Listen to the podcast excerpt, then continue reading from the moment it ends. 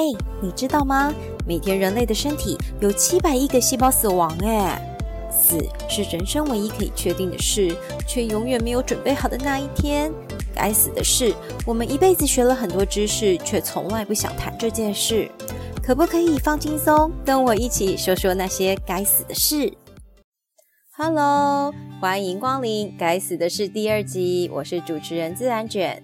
延续上一集很另类的主题生死，想用正面轻松的方式，不太深入的尬聊一下跟生死有关的一些话题哦。所以嘞，废话不多说，接着这一集的节目，我想来跟大家讲讲哪些最有趣又有梗的墓志铭吧。什么是墓志铭啊？墓志铭就是坟墓上刻的文章啦，听起来有点可怕，但其实墓志铭并不恐怖哦。古今中外都有这所谓的墓志铭，对于伟大或值得纪念的人，他的墓上经常会有这些刻文。中国和西方都有这样的习俗。今天就来介绍一下这一种悼念性的文体。中文的墓志铭就是志和铭两个部分组成，志大部分是散文写的，叙述姓名、籍贯、生平等；铭则是用韵文，主要写的是一生的评价。英文的部分则叫做 epitaph。老外的格式就比较 free 了。虽然近代中国已经不流行墓志铭，但西方一直持续着这样的传统。西方最早的 epitaph 始于公元前七世纪的希腊人，以第一人称或写的人的口吻直接对读者对话，通常是简单的几句简介，或者是颂扬死者之类的内容。那以下呢，我就跟大家介绍一下我收集了一些诙谐又有创意的西方名人的墓志铭，先给大家听听看哦。首先，第一则呢，跟大家分享男人的梦中情人——美国影星玛丽莲梦露的墓志铭。她的墓志铭是这样写的：三十七、二十二、三十五，R.I.P。大家先猜猜看是什么意思呢？你猜到了吗？这有三个数字，这三个数字的谜底就是梦露的三围啦。这样性感的数字勾勒出来身材，还真是超魔鬼的。想想看，二十二寸腰是什么样的概念呢？我想是我国小三年级的概念吧。这样曲线毕露又窈窕依离的梦之名，普通人可能没有办法模仿哦。接下来第二则是古希腊著名的数学家刁蛮都。他在墓碑上的碑文留下了一道数学难题给后世的人。他这么写着：“过路人，这座石墓里安葬着刁蛮都。他的生命六分之一是幸福的童年，十二分之一是青少年，生命的七分之一他才结婚。婚后五年有了一个孩子，孩子活到他父亲的一半岁数便去世了。”孩子死后，他在深深的悲哀中活了四年，也跟着结束了尘世生涯。路人呐，你可知道刁蛮都的年纪吗？听完了以上的题目，有没有觉得很像智力测验啊？我不够聪明，不过聪明的听众赶快来挑战试试看，算算看，然后拜托请留言告诉大家他的答案哦。很好奇，到底刁蛮都是几岁啊？第三则是十六世纪德国数学家鲁道夫他的墓志铭。他花了毕生的精力，把圆周率计算到小数点后的第三十五位哦，这是当时世界上最精确的圆周率数值了。在他的墓碑上就刻着。派等于三点一四一五九二六五三五八九七九三二三八四六二六四三三八三二七九五零二八八。哇，这真是一段好长的数字哦！我这样念都快喘不过气来，要换气了。我觉得真的很厉害哦。我想数学家用数学来写墓志铭，真的是刚好而已，也是炫耀文无误哦。不过很巧的是，收集的前三则我都是找到跟数字有关的。那接下来我想跟大家讲的是世界知名、鼎鼎有名的奥地利音乐家贝多芬的墓志铭。他则是这样写着的：他总是以他自己的一颗善心善待所有的人。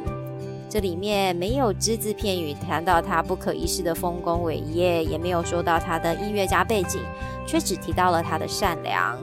我想，贝多芬的确用他的生命证明了，原来美好的音乐来自美丽的心灵啊。同样的，很会创作的爱尔兰作家肖伯纳，他是得过诺贝尔文学奖的文豪哦。他以妙语无珠珠为著名，活到了九十四岁。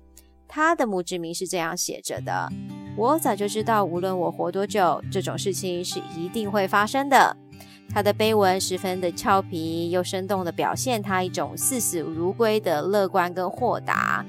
一句话，简简单单说出生老病死的理所当然。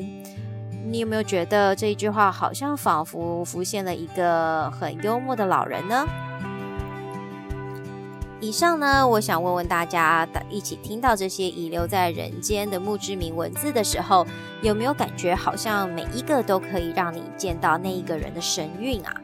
就好像有一种时空错置的感觉，好像这些墓志铭帮每一个人总结了他的一生，精简的文字却充满了个人的风采。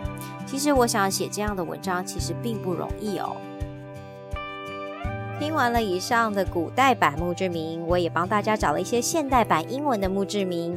以下呢就是十个网络上搜集到的贴文，我一边跟大家分享这些又用心又有创意的文字，一边也唠一下我的中翻英，这样子哈。好啦，那大家再来听听看这些外国人在墓碑上所留下来的幽默感。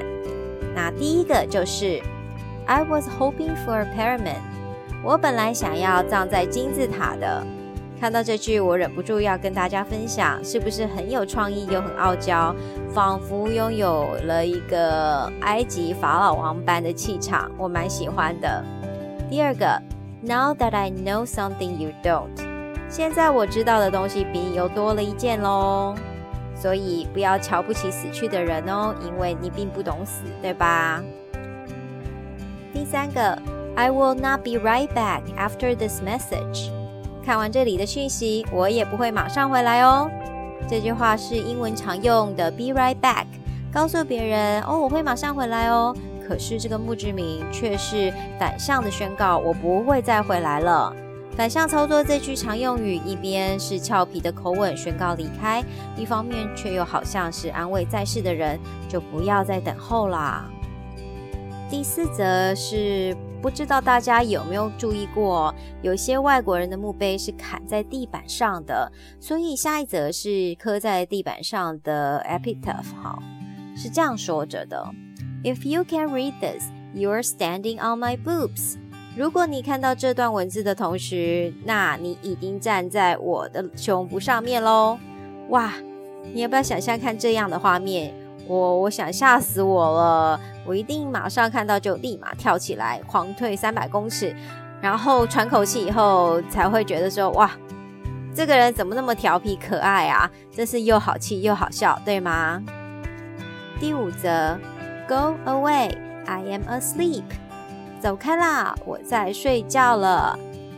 这句话呢，好像是一种睡觉的时候讲的话哦。一方面睡觉就是长眠的意思。那我想，这个人以前一定很怕吵，又爱睡觉，可能跟我一样哦。我一睡着就很害怕吵，所以呢，总是叫人家说：“哦，走开，走开，我要睡觉啊！”很生气这样子。所以以后呢，就请你让他好好长眠吧。R.I.P. Rest in peace。第六则，She always said her feet were killing her, but no one believed her。看吧。她说脚痛快痛死她了，却没有人相信。现在人死了，总要相信了吧？英文的 killing her 一语双关，表达的却很贴切耶。嗯，让我们想了三秒 get 到它的双关语哦，很有趣。第七个是另外一个墓志铭，很特别哦，它是放下歌词的，因为这首歌很红很。常常听到，所以你一看到就忍不住会哼起来哦。那我帮大家哼哼看，看大家有没有听过？它是这样子的：呐呐呐呐呐呐呐呐，嘿嘿嘿，Goodbye。用音乐轻松的说再见，瞬间脑海又有配乐闪过的感觉。我觉得这样子的墓志铭也很温馨哦。第八则。是一位英国的嗜酒人士，他的墓碑上刻着的。他说：“我投向哪边都无所谓，脚就一定要朝埋有酒窖的那一方。”我想这位人士是不是真的很爱喝酒啊？我猜一定是因为这样，脚跑去喝酒可能比较快吧。我一方面也很佩服老外对自己喜爱的事物真的很大方的去拥抱它，这是我们中国人也可以学习的地方哦。第九则是，呃，没有英文的，但中文翻译是这样写：他从前是个胖子。现在和所有躺在这里的人一样骨感，不管胖子瘦子，人往生以后不都变得差不多，一副骷髅头呢？这一句话呢，好像一语惊醒梦中人，还有一点幽默，而且带着哲理。它提醒着我们，不管多在乎外表，一切都会跟着时光消逝的。那人间的外貌协会，是不是也应该想一想？你是不是要这么多的歧视呢？最后一个第十个是我最喜欢的，他是怎么说？Raised four daughters with only one bathroom, and still there was love。养大四个女儿，共用唯一的一个卫浴设备，但依然相亲相爱。我想，只要懂女生的都可以想象，如果有四个女生一起轮流用厕所，应该是非常有挑战性的日常哦。一家五口怎么过日子呢？一下子洗洗头发，一下洗澡、吹头发、化妆，一定超热闹的。不过我可以猜想，这一段墓志铭是四个女儿写给一个超级有爱的爸爸的。虽然大家没有豪宅，在小小的屋檐下会有满满的爱，仔细想想是不是很温馨呢？以上跟大家报告完毕，十个老外的墓志铭是不是都很有意思啊？有些让人觉得有画面，不然就是忍不住听完会嘴角上扬的感觉，对吗？总之呢，西方人对生死好像普遍都比东方人来得轻松，也比较洒脱的许多。死别是人世间最痛苦的事了。人如果连死亡都可以自我解嘲，那么面临死亡的时候，是不是也比较不会有恐惧，而可以真正解脱了人生呢？生离死别，如果是我们每一个人一生都必须面对的课题，我觉得以墓志铭的形式去怀念这些先走的爱的人，也可以帮助我们在世的人减缓永别的悲伤。如果大家对以上各种墓志铭还意犹未尽的话呢，我想推荐市面上有一本书，是玉山出版社的。墓志铭风景，生命的亮光，人间的印记。内容是台湾诗人李明勇收集了七十则世界各国有代表性人物的墓志铭，横跨了文学、政治、科学等各个方面。例如台湾的卢修一、许长惠、高医生，美国的罗素、海明威，日本的小津安二郎、卢梭、雨果等等等等哦。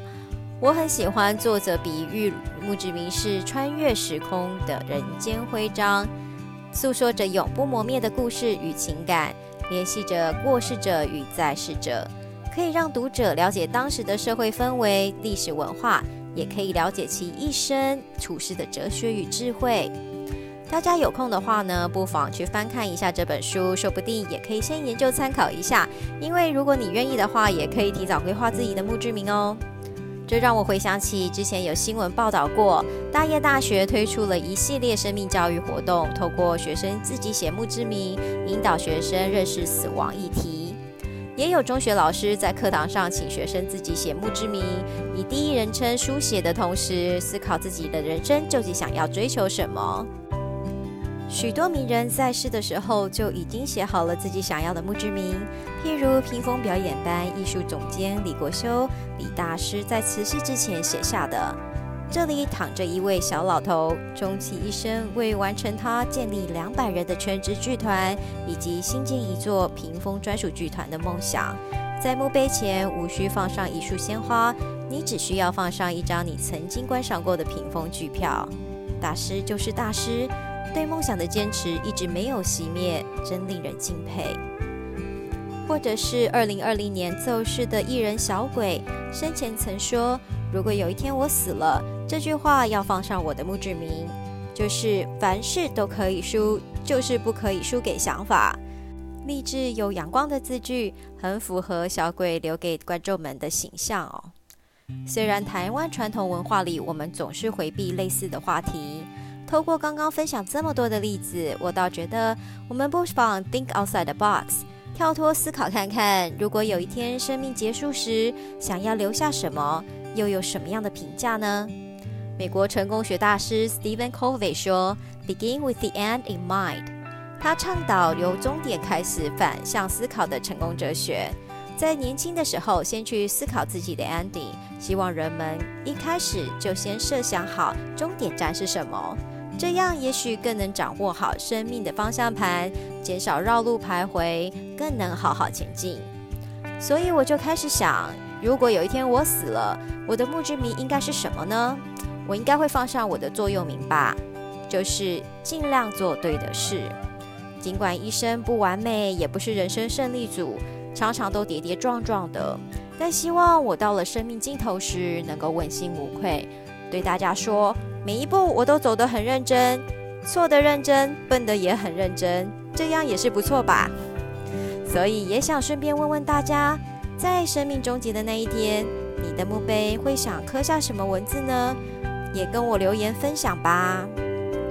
其实说起来，每一座墓碑都承载着一个已经逝去的生命，墓上的碑文写的都是那个人的历史与精神。我们看到了外国人的诙谐幽默，艺术家的坚持，文学家的洒脱。一一回想起来，我突然觉得感动呢。不知道大家的感受是如何？节目也到了尾声。希望今天的内容大家喜欢，也谢谢大家的收听哦。那别忘了锁定我们的频道，该死的事，下次继续聊哦。